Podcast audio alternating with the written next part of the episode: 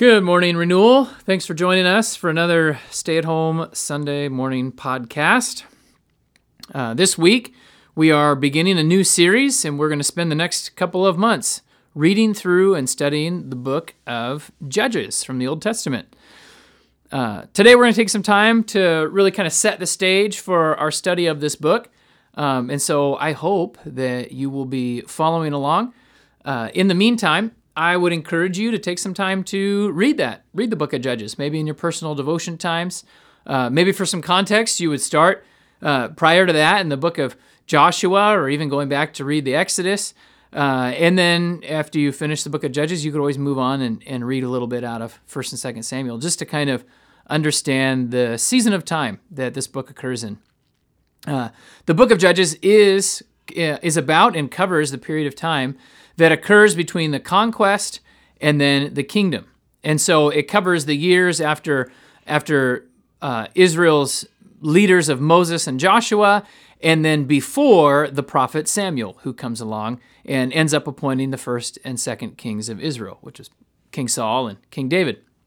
The book covers something like two hundred fifty to maybe almost three hundred fifty years of history, depending on how you're counting things. And uh, and while it, we're pretty sure of the period of history that it covers, uh, we know that in the book itself, things aren't always getting recorded in chronological order. Uh, and so there's a little bit of skipping around, or just because something happens in Judges chapter seven doesn't mean that it happened before something in Judges chapter five or something like that. Anyhow, the main theme of the book, and really the main theme of this whole series, is going to be looking at the Canaanization of God's people. Um, and when I say Canaanization of God's people, um, what this means is that uh, God's people who are called to follow Him become influenced by the religion and the culture around them to the point that they are no longer following God. Yeah, so in the book of Joshua, which comes just before the book of Judges, Joshua leads the Israelites around the walls of Jericho and into the land of Canaan. And the, the theme of the book of Joshua is really a, a theme of conquest and victory through obedience to God. God's people are faithful, and He cares for them. He delivers them uh, victory after victory, and they are tasked, however, with ridding the land of the Canaanites and the Canaanites' practice of worship to other gods. The book of Judges begins with the effects of a generation now that are growing up in a land that was not completely rid of the Canaanites and their worship to the gods of Baal, so they begin to forsake uh, the God that delivered them out of Egypt. They forget what He had done for them. And ultimately, those gods become their hope for deliverance. Yeah, there's a paragraph from Judges chapter two that, that really sums up this whole thing quite nicely. Uh, in Judges two, verse ten, it talks about how this this whole first generation that had you know gone with Joshua, they all pass away. They're gathered to their ancestors, and this new generation Uh, grows up in Israel, and they didn't know the Lord, and they weren't familiar with the stories of what He'd done for Israel, and so they fell away from God. They began to serve the Baals, they they began to serve the, the Asherahs, um, and so God looks at His people who have forsaken Him, and, and in His anger, the, the chapter says that the Lord handed them over to the hands of raiders who would then plunder them, and that He would give them to their enemies, no longer defending them, and their enemies would overrun them. They wouldn't be able to resist them. And so uh, you have this image of God sort of stepping away, and, and instead of interceding and interfering through the course of history, defending His people, going before them in battle, giving them victory, He's kind of stepping away and turning them over uh, to be trampled by the people around Him. And so this would happen, and Israel would be in great distress, and then the Lord would raise up judges in the nation who would save them out of the hands of these oppressors. And and, and yet they they would never follow, they would never listen to the judges. They would always end up, uh, the verse says in verse seventeen actually, they would prostitute themselves to other gods, and they would still worship them. And so they would so quickly, uh, after God delivers them, they would quickly turn back to uh, disobeying His commands. And so the Lord would raise up another judge, and he would save them from their enemies. And then maybe as long as that judge lived, they would be uh, you know, faithful to him. Uh, but as soon as the judge was gone, they'd be right back to their sin. And so through this process, we see the Canaanization of God's people. He brought them into this land to be a light. He delivered them. He established them as a nation with an intention that they would be an example to the other nations, that they would influence the other nations, that the, the world would be transformed through the witness of Israel. Um, and so Israel was supposed to be a human vehicle through which God's goodness and his love would be revealed and made manifest to the world around them. And yet, Israel refused to walk closely with God, refused to be transformed by God's character, refused to be filled with God's Spirit and to bear his message of healing and reconciliation to the world around them.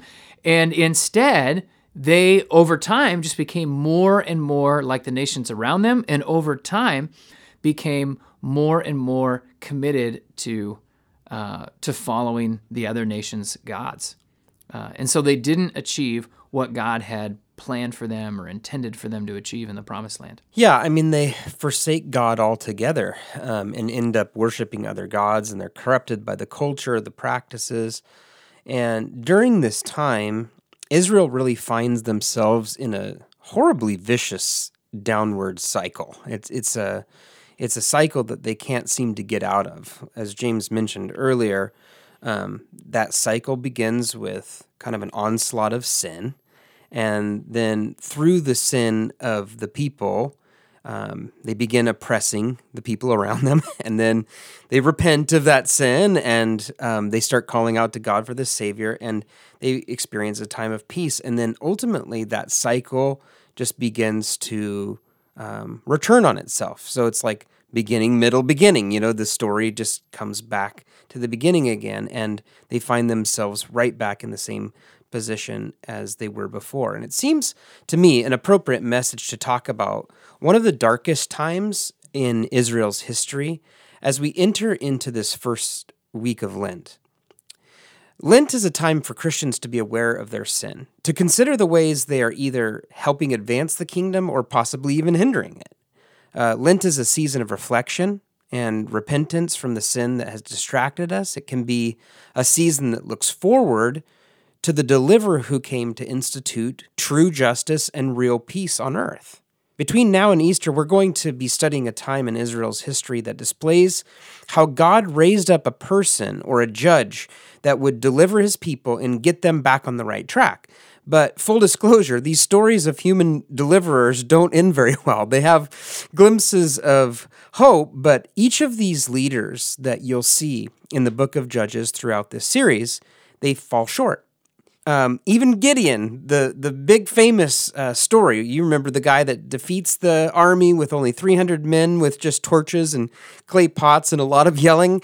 Um, yeah, Gideon ends up murdering a bunch of his fellow Israelites for not helping in the battle. And he makes an idol out of the gold that he wins from his battles. And um, the people end up worshiping that idol instead of God. And so I think it's safe to say that this book is kind of really nothing short of tragic. Yeah, it really is. There's a story at the end of Judges where uh, a, a portrait is painted of the of the tribe of Benjamin that that is intentionally meant to paint this tribe as worse than the cities of Sodom and Gomorrah. And so it is just a process of them falling further and further from God. And it really could be a discouraging process. Um, I think one question we might ask when we read a story like this is, what is, why is this story being told? Why do we have to uh, relive uh, such a, a horrible tragedy in the history of God's people?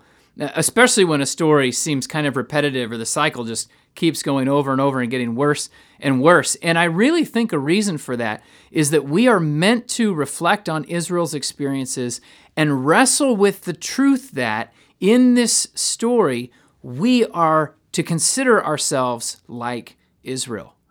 We are God's people. And we, like Israel, are in danger of being Canaanized.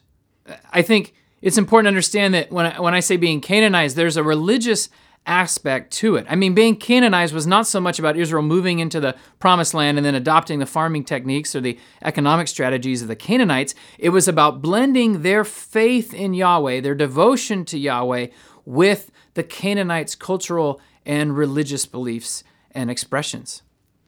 I, I think sometimes we can see our own Canaanization on display in our own lives, in our own modern day uh, culture, with some of the religious convictions that that are uh, on display all around us.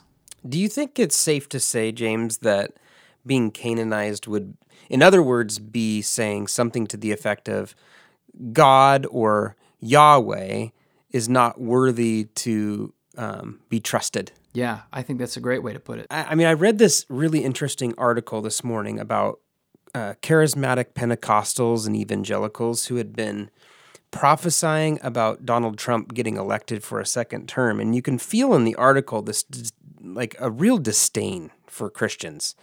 Um, they were pointing out the flaws in, in their prophecies and how after Trump doesn't win that second election, many of them, it's it's mind-boggling. They continue to hold on to these prophecies and say, well, yeah, but Biden's going to fall and Trump will regain the presidency, and I don't know. I'm just sitting here reading this article this morning, and I'm thinking to myself, um, it's almost as if it was written in the subtext of the article. Um, this like sort of American nationalism mixed with um, American Christianity, um, calling out this question: who is going to be our deliverer in this really dark time in America's history? Will it be Trump? Will it be Biden? And I found myself talking back to the article. And I'm just going, Christians already have a deliverer, and it's Christ. I think there is no better way to describe Canaanization on display than God's people forgetting who their deliverer is and, and becoming entangled in uh, various uh, doctrines or even theologies that uh, that maybe have a lot of cultural value to them, and they appeal to us on a cultural level, but um, but they are not the gospel. I think of the prosperity gospel that is is you know very popular in much of the Western world. And the thing about the prosperity gospel is it's this melting together of Christian faith and, and materialism, or a melting together of Christianity and, and even like more of a, a nationalism or a, a, even a capitalism. And there's just enough gospel in it. There's enough scripture references and, and enough Christianese things that followers of Jesus become comfortable embracing it. At the same time, there's enough prosperity in it to appeal to, you know, good consumer capitalists that many of us are, you know, are born to be. Um, and then if you sprinkle in a dose of heartwarming patriotism, then then we have it's like we have this religion that is tailor-made for people born in America in the, you know, twentieth century, twenty-first century now, I guess. Um, but I think the question for us, is that a gospel that is built on the foundation of Christ, or is it a gospel that's built on the foundation of Christ and something else? And I think, especially when Christians are, you know, holding fast to like these prophecies, like you mentioned in that article, I think that in some ways there is, uh, I guess, an extra block in that foundation. Uh, to where democracy is part of the foundation of my life, and or you know the the uh, the hope of of a, a democratic republic, uh, and Christ is my hope too. And and I have no doubt that's how it started for Israel back in Judges. You know, they probably didn't go straight from worshiping Yahweh one day to erecting the temple to Baal the next day. Like there was probably a bit of a mix in there and a period where. Uh, you know, actually, I think Baal and Yahweh are the same person, or maybe Baal is is like Yahweh on steroids. I don't know. I don't know enough about the worship of Baal to, to sort all that out. But I imagine it's like that. And anytime we find ourselves building the foundation of the gospel on something other than Jesus Christ, uh, we are being Canaanized. I, I really think it's the farther you get away from God being active in the center of what you're doing. Right? So it can happen to any of us, you know, like enough time passes where we don't have experiences or we, we haven't um, heard from God afresh in our own life. And enough time passes, and it, and it is very easy to let all sorts of other voices, all sorts of other focus, all sorts of other priorities come into full view and perhaps be the more important voice in our life. And ultimately, it changes the way that we think about the world. It changes our worldview, our theology. It changes the things that are important to us. I think the thing that's scary about that is that a Canaanized Christian often becomes more passionate about that new cultural expression of their new God than their own gospel. Yeah, I'm remembering an email that I recently got from a Christian nonprofit that was communicating a real frustration with their lack of volunteers. And this particular nonprofit takes a political stance on, on a current hot-button issue. And the first three paragraphs of the email were all about how anyone who doesn't agree with them and their political strategies isn't a true Christian. And, and so this letter to me was a great example of uh, I'm, I'm not just building the gospel on Christ, I'm also building on particular political strategies. And um, and then they can't understand why they can't motivate Christians to come and volunteer as a part of their organization. I think an important question to answer in all of this is, what is the gospel? And I think the simplest presentation of the gospel in Scripture is that God in Christ is reconciling the world to himself, and he is no longer counting our sins against us. This is the testimony of who God is in Scripture. And, and this Christ, this Savior, invites each of us to take up our cross and to follow him in this new and living way.